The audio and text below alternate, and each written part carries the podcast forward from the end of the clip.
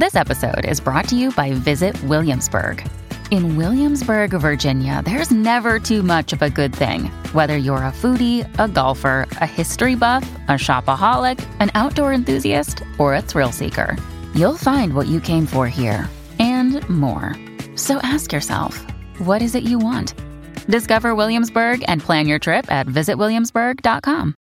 Improvement pill here. So, for those of you that don't already know, the rules of NoFap are simple no watching porn, no masturbating, but you can have sex with another human being, reach orgasm, and ejaculate. While the rules of No Nut November are almost the same no porn, no masturbating, sex is okay, but you cannot ejaculate. You cannot bust a nut. Now, this one small detail actually makes a huge difference, and it is my strong belief that the benefits of doing No Nut November are far better than the benefits of just sticking to the conventional NoFap rules. Now, today we're not going to dive into the science behind why this is. Today we're going purely anecdotal. We're going to talk about my personal experience with NoFap and No Nut. See, way back in the day when I first discovered the NoFap community, I was still in college. I had just broken up with my girlfriend at the time to focus on developing myself into a better person. I was obsessed with transforming myself. So I started meditating, hitting the gym, I changed up my diet, and I took the rules of NoFap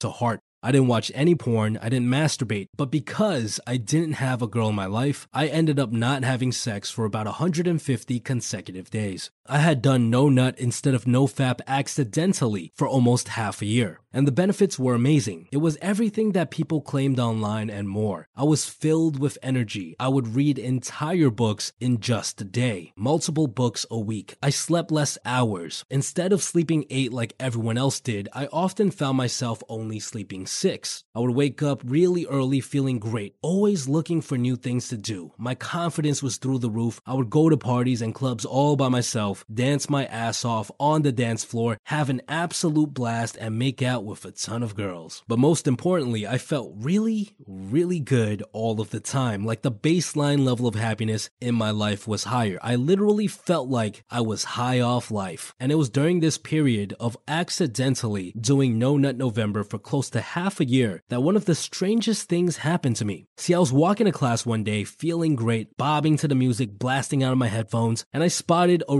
really cute girl walking in the opposite direction. I made eye contact with her and she just stopped. She returned my glance, smiled, and walked up to me. And the first thing she said to me was, I know you from somewhere. We've met before. Now, I know for a fact that this was not true because I would have remembered such a cute girl. So I said, Look, I'm sorry. I don't think we've met before. And she immediately cut me off and said, No, no, no, we've met before. Here, take my number. Let's hang out and catch up. And she gave me her number and left. And I just stood there thinking, hmm, have I actually met this girl before and just forgot? And that's when I realized a very attractive girl had just lied to me in order to give me her number so that she could see me again without me having to do anything at all, which has never happened to me before and has never happened to me since. And later, when I actually went on a date with her, I found out that yes, she actually did in fact lie to me in order to get my number. Was this because I hadn't ejaculated in almost half a year?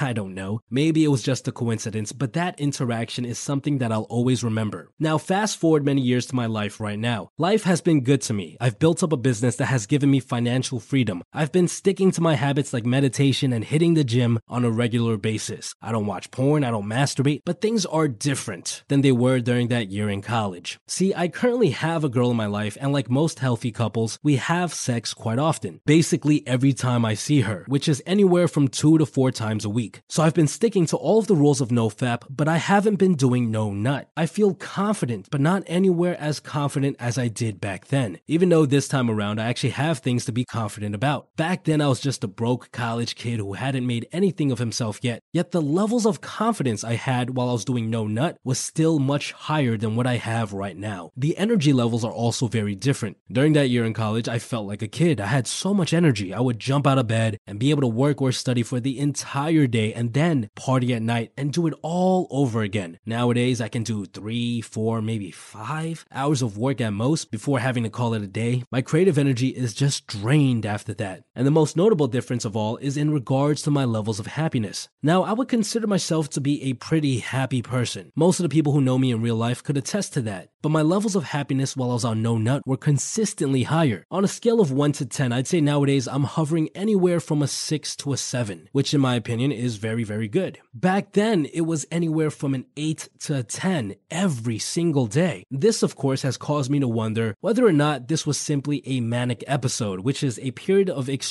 energy and happiness. But the thing about manic episodes is the fact that they're almost always followed up with a period of depression, because, well, what goes up must come down. But in my case, all of this energy and happiness simply faded away when I started having sex again. All of this anecdotal evidence planted a seed within me. I started to suspect that maybe, just maybe, there was some benefit to refraining from ejaculation and keeping your tank full, if you know what I mean. And strangely enough, just two months ago, a mentor of mine recommended that I read a book called The Non Orgasmic Man by Mantak Chia. Yes, I know, it sounds really woo woo, and I actually put it off until just a couple of weeks later when a business partner of mine recommended me the same exact book. These are two of the most successful people that I know in real life, and they had just recommended me the same exact book. So I took that as a sign and I bought the book. Now, The Non Orgasmic Man is a book that talks about the benefits of semen retention, essentially keeping your semen inside of you even when you're having sex. It teaches you how to orgasm without ejaculating, but most importantly of all, it talks about the benefits of retaining your semen. If this is something that you guys are interested in, I can make another video discussing these benefits. Now, I know, I know, this does sound kind of ridiculous, and there isn't too much modern science to back up these claims, but deep down inside, I know from experience that there is some truth to all of this. So I've decided to take on the No Nut November challenge again and try my best to refrain from ejaculating as a sort of experiment. I hope to see the same benefits I saw many years ago when I did it by accident, and you guys are welcome to join me on this journey. If you guys would like for me to dive deeper into the science and the benefits of No Nut, please let me know in the comments below. If you decide to take on the No Nut challenge, I'd love to hear what your experience is like and what sort of benefits you eventually see. So please keep me posted. Besides that, guys, stay tuned.